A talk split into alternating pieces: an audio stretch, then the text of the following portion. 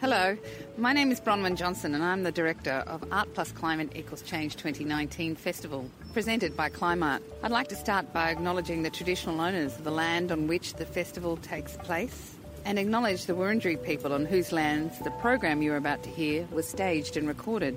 Art Plus Climate Equals Change 2019 is a socially engaged festival of ideas, exhibitions, and events, presenting over 30 curated exhibitions at leading museums and galleries in Melbourne and regional Victoria. The 2019 festival considers ideas and concepts around art and activism, community engagement, transition, and accelerated action on climate change.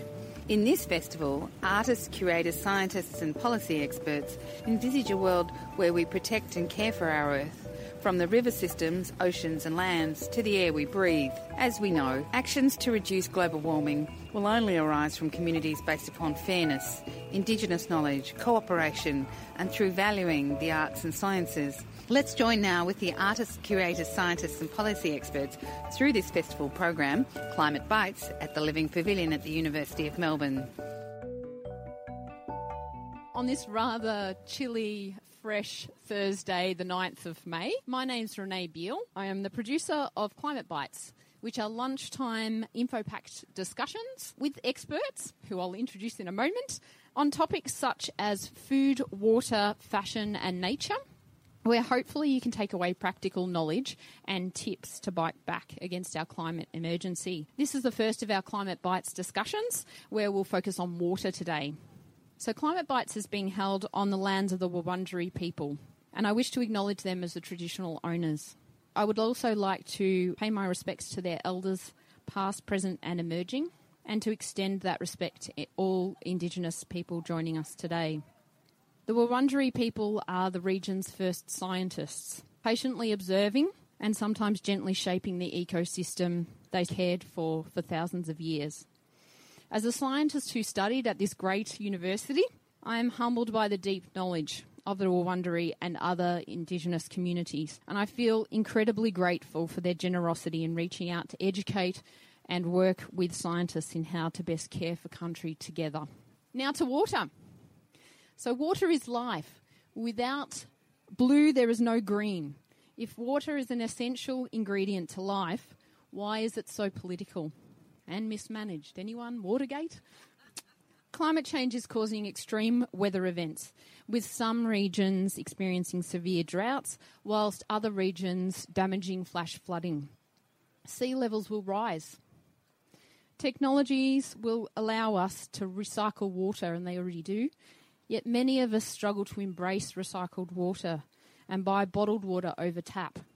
Can we change perceptions around water? The agricultural industry is one of the largest users um, and contaminators of water. Can we grow sufficient food to feed our growing population while using less water? Can we move past thinking about water as a resource, but as an entity in itself deserving respect? New Zealand recently awarded personhood status to one of their rivers, meaning the river now has legal standing and can act as a person in a court of law. Within our increasingly urbanised lives, how can we help support the water that in turn supports us? Joining us for this illuminating discussion and to help unpack some of these questions are Dr. Anna Hurlimann and Dr. Jen Rae. So I'll just read some of their bios so that you know who you are talking to today. So, Dr. Anna Hurlimann is a senior lecturer in urban planning at the University of Melbourne, exploring people's perceptions of alternative water resources and how the design of cities and their policy settings can address the risks of sea level rise and water scarcity. Dr. Jen Rae is an artist researching food security, disaster preparedness, and ecological futures. She is the creative lead of Fair Share Fare and a co founder of the Riparian Project, a public art initiative that aims to shift grazing practices in Victoria to improve river health. Before we get underway, Climactic are recording this discussion for a podcast that they're producing. Climactic tell stories of people making a difference and aim to be the people's voice on climate change, embedded in community, producing stories from the perspective of actual people. To start us off, I'll ask the first question to the panel, but then just raise your hand if you want to say something or ask a question. So, we've seen recently communities re engaging with water issues, particularly communities around the Murray Darling River. But often water is, is just expected to flow from taps when we need it without much thought. So, Anna, I'm wondering, you've been researching how we might go about communicating water issues in a changing climate. I'm wondering if you could just outline a couple of key take home messages that you found through that research. Sure. Well, thank you for having me today. I guess one of the key things we, my co researcher Sarah Bell from UCL in um, the UK, and I found was that we've really looked at limited ways to communicate about water and that we need to think more broadly about how we can communicate about water. We think very little about how even policies about our cities can communicate about water. So, really, when we think about Melbourne, there are very little cues in the constructed built form that tells, tell us that water is a scarce resource and we should use it wisely. We have these taps and pipes that deliver fresh, high quality water at all times. If we don't think about it, we just expect that this is a limitless supply of water. We need to start to think differently and communicate in ways that our built form is shaped to give people the reality that water is a scarce resource. Something that's been concerning me most recently is that we haven't had any water restrictions in Melbourne, even though we know that we haven't been getting much rain. And I think there's much more ways that we can engage with people about the reality of water rather than rely on these highly technical supply side solutions for water, like you know big pipes and dams and the desal plant. So I think in terms of climate change, we need to understand that our water resources are going to change the way that the, the nature of rainfall, drought periods are going to be even longer. And we need to really rethink how we need to be more sustainable with our use of water and not just rely on those big technological solutions because they might fail. So we need to actually really think about the future and how that's going to change with climate change and think about the realities of our water use and how we have to change that and change our relationship. And we need to communicate that better through many things that, our cities do, water authorities do, and really engage the community with a more in depth conversation about it. I'm wondering if you want to add to that, Jen, in terms of some of the stuff that you've been working on, either around Fair Share Fare or the Riparian project. Yeah, thank you. Um, thank you for having me as well. Um, I was just actually thinking about what you were saying about the water restrictions. When I moved to Australia in 2008, it was during the drought. I came from Canada. Canada has the largest freshwater supply in the world. And so taking a bath is a, a very normal thing. And I came here and was sort of penalized for having a bath, and I couldn't wrap my head around that. Target 155 was on. And Target 155 meant that Melbourne Water was trying to get people to consume only 155 litres of water a day, and that's, you know, drinking, your dishwasher, your washing, your bathing, that sort of thing. And um, and as I walked around North Melbourne, um, there were all of these grey water in use signs in windows, homemade signs that were taped. And I started writing about that. And then when I was finishing my PhD, the drought had ended, and I went back to go and document the signs, and there were no no more signs and I thought that was really strange. All of a sudden, you know, why why were there signs at one point, and then why, you know, what what had changed? I was enlightened by an article that the WWF published called Weathercocks and Signposts, and what they did is they did some research on the side of the house people put their solar panels on. What they found is that the majority of people, when solar panels first came out, they put solar panels on the street facing side of their house rather than the side of the house that had the um, the best amount of sun, to, you know, to capture for energy, and that really spoke to me in a lot of ways. That um, a lot of behavior change in our ways, uh, you know, in our values and so forth, are actually based on the perception of others. And so I think that that plays a really important role when we start thinking about water value and and and our use. So. Does anyone have a question from the floor? We'll take some questions that add to that if you want. So the question, if people didn't hear, is why don't we have water restrictions? And I think that's a, a, good question that we could perhaps ask the government. I'm not sure exactly what the current status is, but before the desalination plant was built, and I'd need to check this again, there are certain trigger points for water restrictions depending on the level of the dams, and they trigger certain levels of water use restrictions. And overall, many governments want to reduce the amount of or the percentage of years that residents face water restrictions. And I think that's something we could communicate and discuss. I mean, do people want an unlimited water supply at all times? Or are you okay within a dry year to have to restrict your water use in some ways? Target 155 um, was really a clever way to communicate. And you get your bill and you go, oh, I didn't use even that much. And it was, you know, we would talk about it as a family. I just, we often wonder why it disappeared. Is it, is it on your bills now? No. So, yeah, well, on bills is people's use. So when you get a bill, you um, you you are told how much you're using, and there are graphs to compare your water use compared to a one person, two person, three person, four person average household. And um, I'm not sure if I should talk about some of these props I have with me, but I continue to conserve water and reuse water just informally in my house. I've got this bucket that I keep in the kitchen, and every time if someone d- doesn't drink their full glass of water, or after we've been washing veggies or whatever it is, we'll put the leftover water in this bucket, and that's enough for me to water my veggie patch or lemon tree or a particular tree that might need water every day. It's very rare that I need to additionally put water on my garden. Some work that I did with people around Australia back in 2009 was talking about how they conserved water and their opinions about water restrictions. And a lot of people really felt it was just a matter of getting used to doing things differently. Older people remembered when water situations were much worse. And I think it's one person even said when they collected water themselves as well, informally, and when they didn't need it in the mm. garden, they'd tip it down and use it as a toilet flush. So I think there's so much more that we can do. But my concern with the lack of restrictions and the lack of engagement in our reality of our water situation means that we're losing our resilience over time.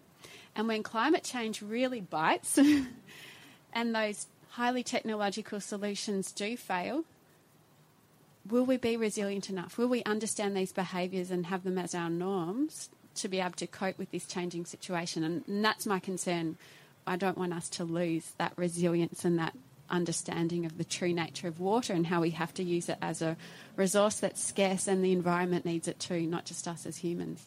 I just also want to come back to this thing about the bills. What if that, you know, the Target 155 came back on, but you actually were compared to your neighbors?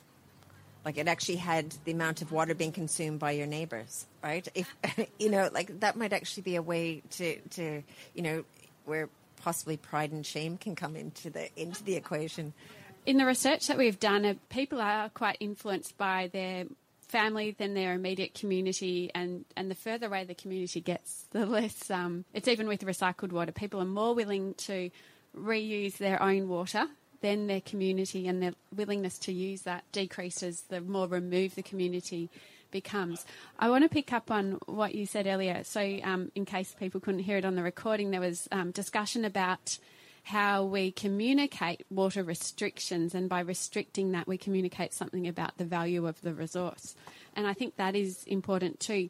The other interesting thing is recycled water and its perceived and real value. Now, when we recycle water, it costs a lot of money for the chemicals and the nutrients, especially in an urban setting, all our legal requirements are that we need to treat it to a really high quality, even if we're just using it on the garden. So that costs a lot of money and it also uses a lot of energy, which equals money to pump to where it's needed.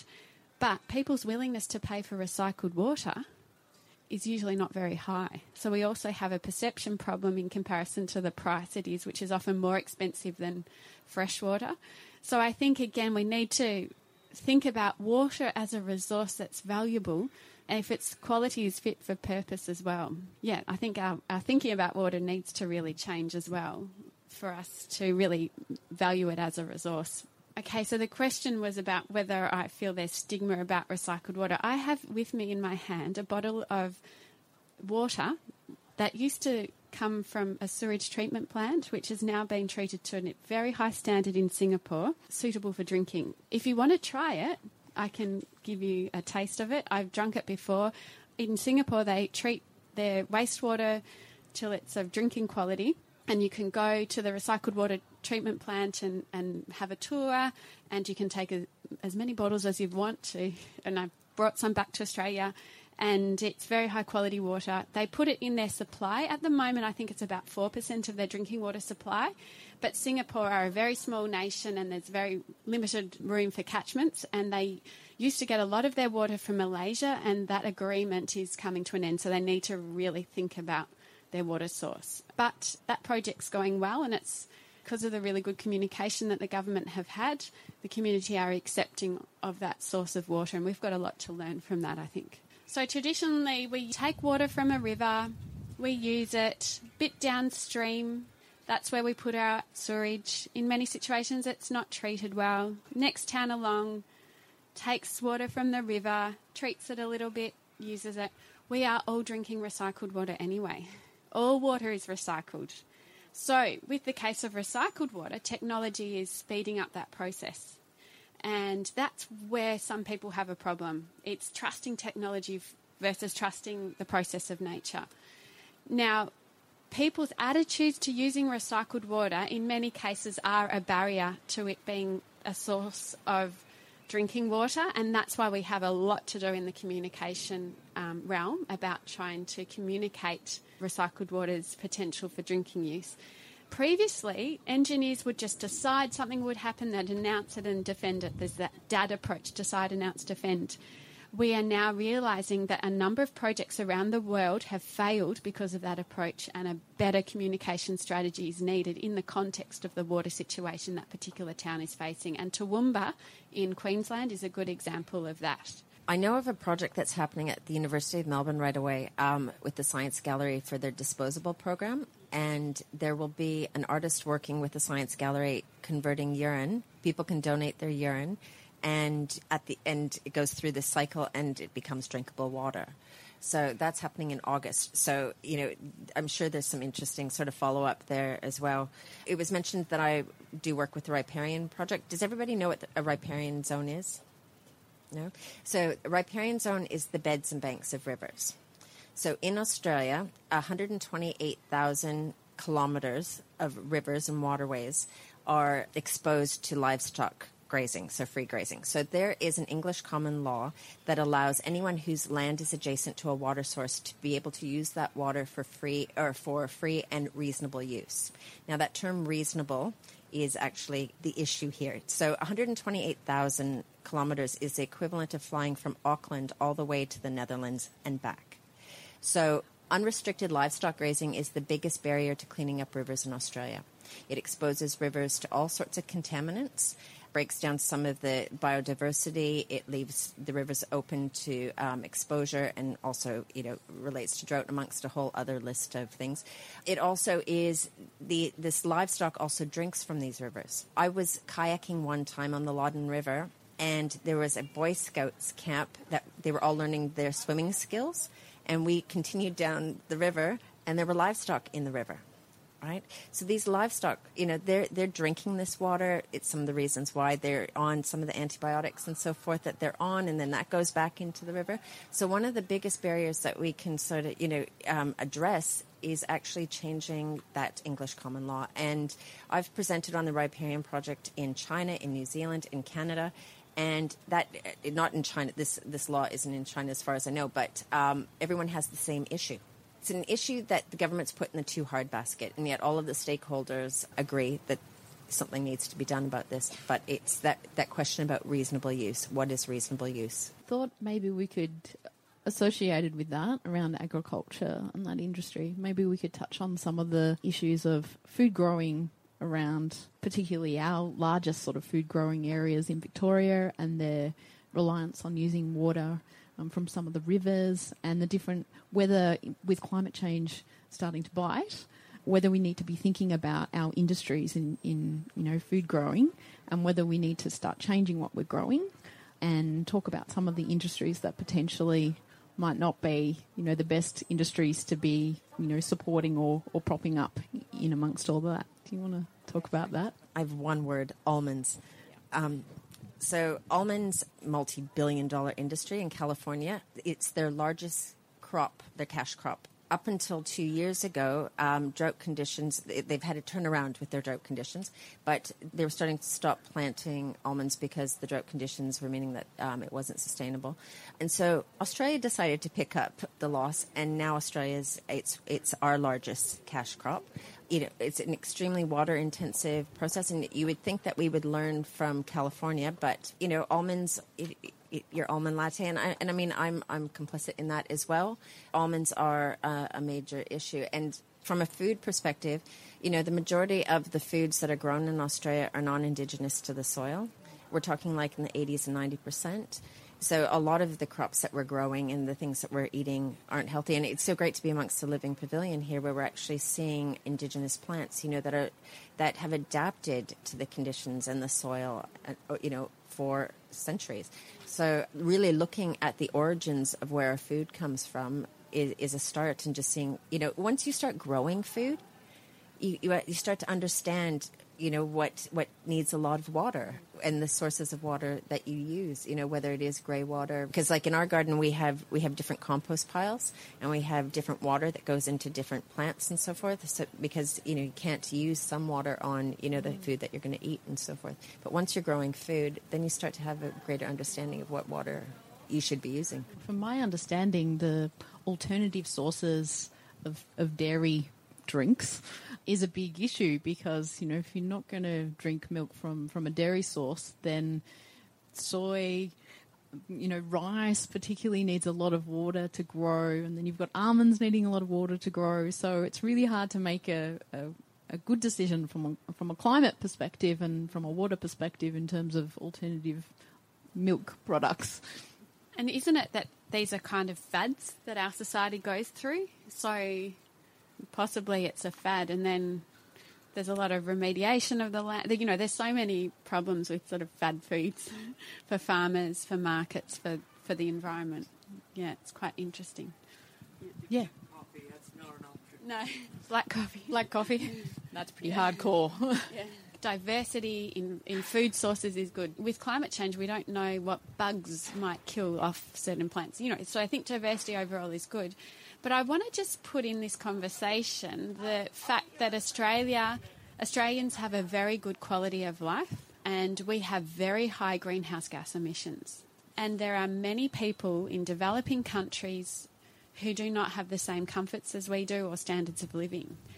Yet it is their right, I guess, you know, to, to improve their quality of living. So I think if we're thinking ethically living in a planet that's facing these challenges, then we need to give up some of our comforts that we enjoy. But that's going to be challenging to do. So I think it's about being wiser with how we produce things and reducing our impact while trying to still, you know, not lose too much of our comforts, but doing it in a way that's much more sustainable. I think we need to put that in perspective, and I think we do have a responsibility as good citizens to try and really reduce our impact. I think a starting point is to look at the word sustainability and think of it as a toxic word. That's about keeping the status quo. If we project ourselves to, you know, 11 and a half years into the future and work our way back, I think using the metaphor of a weed thinking about how, in, from a bioremediation sort of sense, that weeds pull out, you know, toxins from the soil and so forth. It's kind of like taking a look at your environment and seeing what sorts of impacts am I making that are putting toxins into the soil, and what sorts of things can I do to pull toxins out of the soil, and the soil being a metaphor for every everything in your life, right? And trying to create closed loop systems, looking at how your waste be turned into energy. I mean, there's a lot of really great things that are happening in social media now where, and they're coming up really quick. You know, things like in Moreland, we have a thing, uh, it's, it's a, it's a waste thing. People drive by and they take a photo of any sort of thing that's in hard rubbish and people go and pick it up. You know, like it's, it's in our mindset. But Erica Violet Lee, who is a young um, Aboriginal artist from, and writer from Canada, she talks a lot about Indigenous futures and about recreating the world that should have been prior to colonial disruption. Using that as sort of a starting point and thinking about if all of these sorts of things, you know, since the Industrial Revolution, you know, like what what could have the world been and starting using that as a starting point to, to move forward. And I think that that in some ways prevents um, some of these things in, around anxiety or paralysis or nihilism or anything like that. I wonder whether we could expand a little bit on. You've just touched on Indigenous communities and stuff. I'm wondering if we can we can expand upon some of that in terms of some of the projects that you might know that are occurring at the moment. Collaborations with Indigenous communities looking at water futures I do know that there are some projects that are happening that came out of Tipping Point Australia, but I, I, I you know, can't comment too much on it. But um, in terms of what's happening, I mean, there's a lot of conversations that are happening. I mean, right now the Yirramboi First Nations Festival is going on, and there's a lot of conversations that are happening around here. I mean, the Living Pavilion, you know, I mean, creating platforms for these dialogues, putting elders first looking at deep listening and deep time, that things do take time, that you can't go into the future without acknowledging your past. I mean, having these things as dialogues and not turning your back to them, just like with water, you know, so many cities were built covering water or apartment buildings, you know, with their backs to water, you know, facing facing these things. You know, we're going to have to feel uncomfortable in order to have change. And I think there's a lot that we can learn from our Indigenous brothers and sisters. Right now, Canada and Australia are facing elections. The risk is, I mean, this is a climate election where both, both countries are at risk of having conservative governments right now, which is, you know, very, very frightening. Um, but during the Harper government in Canada, the Harper government started to um, penalize environmental groups, shutting them down and immobilizing them by putting restrict, uh, you know, having audits and, and so forth. And the environmental movement got behind the First Nations people of Canada because we have land rights for our Indigenous people. So putting our efforts in behind Indigenous land rights in Australia is, you know, is one way of actually dealing with some of these issues that we're facing going forward into the future. I'm not sure if you how much time members of the audience have spent here, but here in the Living Pavilion, for the benefit of those listening online, it's a site at the University of Melbourne that's a temporary turned into a temporary space about climate change and Indigenous knowledge and a range of other issues and environment. And running behind us, where we're sitting here, used to be a creek, and so it's about bringing the Indigenous knowledge about what was on this site prior to the University of Melbourne and beyond is really important. And this site will be turned into something new for the campus, new buildings and a new space for students. Part of that project is really bringing Indigenous knowledge to the use of this space and uncovering what used to be here and making, you know, that water story known. And there's some artwork along that path to, to communicate that here as well. So I think, yeah, Indigenous knowledge is so important in, for us to be able to sustainably manage land, and we need to understand that story. And certainly that's happening here at the University of Melbourne with this project, um, the bigger student, new student precinct. Just to also touch on what people said before about should should all this change happen at government or grassroots level, and I think it's both. And I'm not sure who has this saying, and it might have been so long ago that no one really knows who started it, but the saying of be the change you want to see. And for me, I try to do as much as I can, as much as possible, cycle and do things within my local community that not many people do. But I think it's important to do that and for people to see how you're commuting, um, how you're using your resources and what you're doing and communicate that to them and hopefully people will see how easy it is and what the benefits are and, and, and make some small changes too. But the reality is sometimes life is challenging and we can't always, you know, be perfectly, what you were mentioning earlier, you know, you can't set yourself up too much to, to be too stressful and virtuous. So I think it's a bit of both, and I think government definitely has a role to play in changing, definitely combination of both. So can you know we're talking about indigenous sharing indigenous knowledge, but there's also international knowledge as well around water practices, and we've kind of touched on a bit of that from the Singapore example. We don't seem to be having that dialogue though about sharing knowledge with other countries. I'm wondering, you know, obviously you've done some international research as well. I'm wondering, are there like really simple things that other countries have thought to do that we just we just haven't thought to do here, but we could definitely do. Well, I think a lot about cities because part of my work is about urban planning, and I think you know so much of it is about our urban form as well, and the nature of the plants we're planting in our urban spaces. And now, as we talked about earlier, the 155 campaign in Melbourne, we used to consume like 500 or 600 litres per person per day. So we've made huge inroads into reducing our water use. And part of that is urban form. Part of that is the fact that a lot of people don't have big gardens anymore in their backyards. Part of it's because people that do are planting different kinds of plants. And part of it is the messages that we've had in the campaigns to reduce water use. So we have had some success, but what we tend to see in Melbourne is every time there's a drought with water use restrictions, our consumption decreases. Once water use restrictions are lifted, consumption goes up again. So there's this relationship between drought and people's engagement with reducing water use.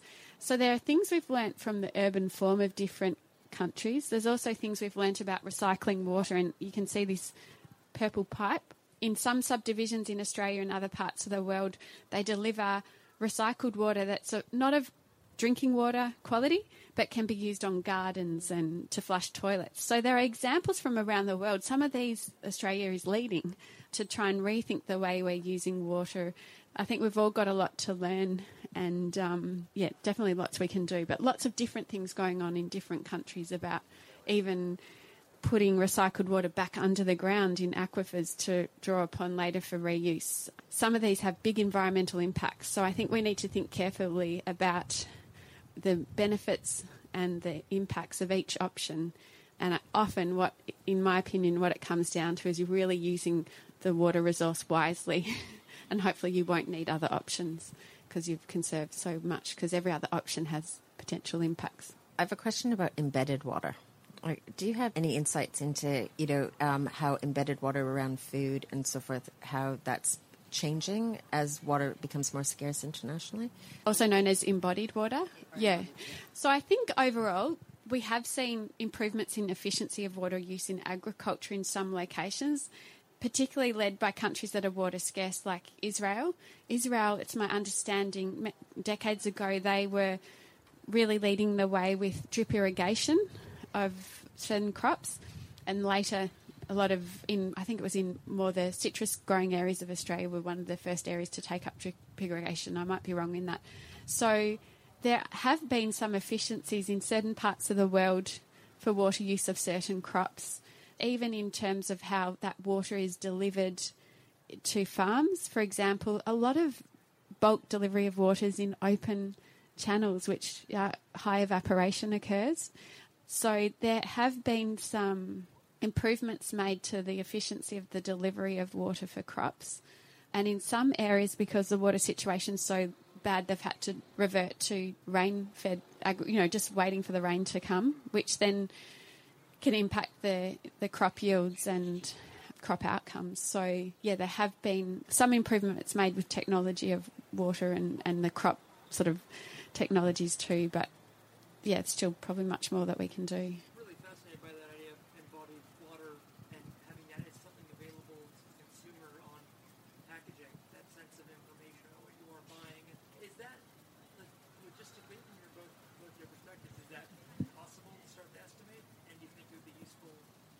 Oh, we can definitely estimate it, and people have, and you can even just get rough information, not by a certain product label, but by products. You can get rice is a really highly intensive crop, water intensive crop, and we export a lot to Asia. So, particularly during the Millennium Drought, which was a, a sort of a decade long drought in southeastern Australia that sort of finished about nine years ago there was a lot of talk and a lot of information discussed about that embodied water and the products that we were sort of exporting and importing. And even globally, it's discussed a lot um, in terms of water and food security and you know, globally where are waters moving in terms of food products. So yeah, a lot of people are discussing that and, and talking about that and there's definitely information on the internet if you're wanting to see. Cotton is also another big one and we wear a lot of cotton. a lot of environmental issues, water, energy, it's in every decision we make. I did want to get on to the curly question of sea level rises. I know no one really wants to talk about this, um, but it's a bit concerning considering we're probably going to face some of it I wonder because I, I live near a coastal community, so obviously it's it's a it's a you know a personal question as well in terms of planning for things and, and where we're kind of at with that issue. I, I can't specifically comment on you know what we what we'll be facing around um, sea level rise in Melbourne, but what I can tell you is that there's certain factors in terms of the perfect storm. I do a lot of work in North Melbourne. We're doing a five year project called Refuge, and we do disaster preparedness activities. We look at the role of the arts in disaster preparedness, and we did a flood scenario. And in that flood scenario, we looked at North Melbourne, and if we have a certain number of days of rain, right, we have a tidal flow and so forth. That's a natural flood zone. You know, that's there's 30,000 people that are being slotted to move into the Arden Street area when we look at climate change and so forth, we're not looking at one freak weather event. We're starting to look at cumulative impacts and also that communities aren't necessarily going to bounce back. So I was thinking, I was actually thinking about what Bronwyn had said about share waste. Right, um, we have um, a community market garden up in Fawkner, and we we use alternative economies around how we distribute the food. And one of the things that people do is they actually can bring their food waste to us and actually take vegetables in exchange. Right? We have little rules around that you should never be able to look at your soil. Always protect your soil, and so that's putting mulch on it and so forth, and that actually helps to to keep water in the soil. These are sort of little tangential things that are sort of bringing some things back, um, but that don't necessarily relate to sea level rise, but um, are more to do with sort of community effort. Resilience, yeah. And resilience. Yeah. There's a really great book called Radical Homemakers by Shannon Hayes.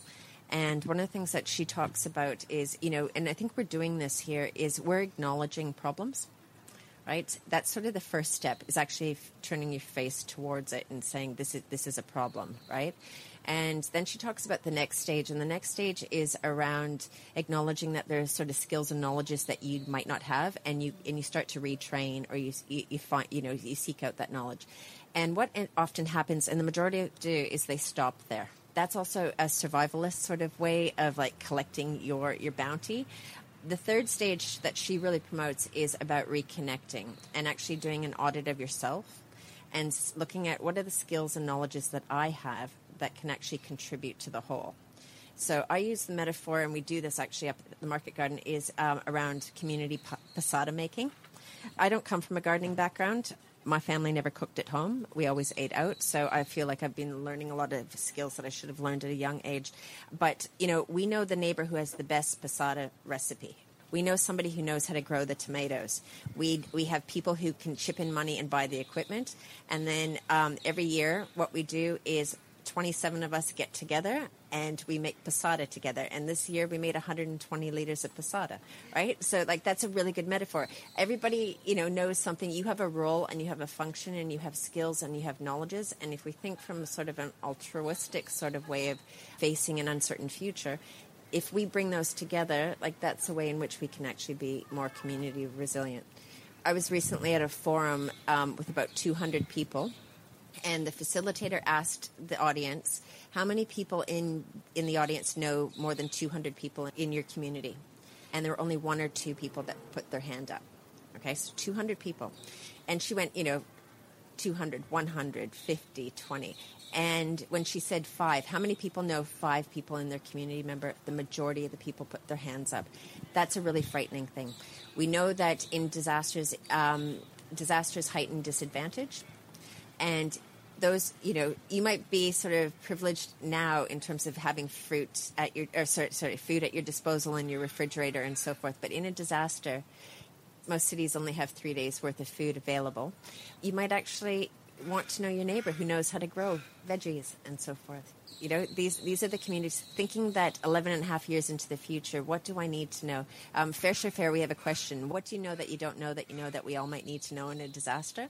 Um, that's that's that's actually like that's doing an audit. That's actually looking at who who are the knowledge keepers, and I mean indigenous knowledge keepers, the elders. You know these skills and knowledges that are at the precipice of being lost. What are they, and how do we, as a translator generation, how do we translate that to our younger generations, those that are going to need to know that knowledge?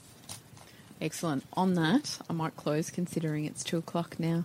Please thank the panel Anna and Jen.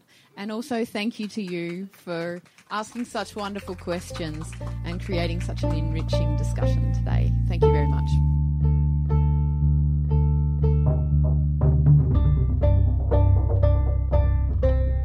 Hi, Mark here from Climactic. We'd like to thank Renee Beale of the Royal Society of Victoria for directing and moderating the Climate Bites series, and Bronwyn Johnson and the whole Climarte team for their commissioning of Climactic to record and create episodes from the Art Plus Climate Equals Change 2019 festival. Please check out the whole lineup and their other good work at the links in the show notes, and come along to the festival next year. We hope you've enjoyed this collaboration between Climactic and Climarte.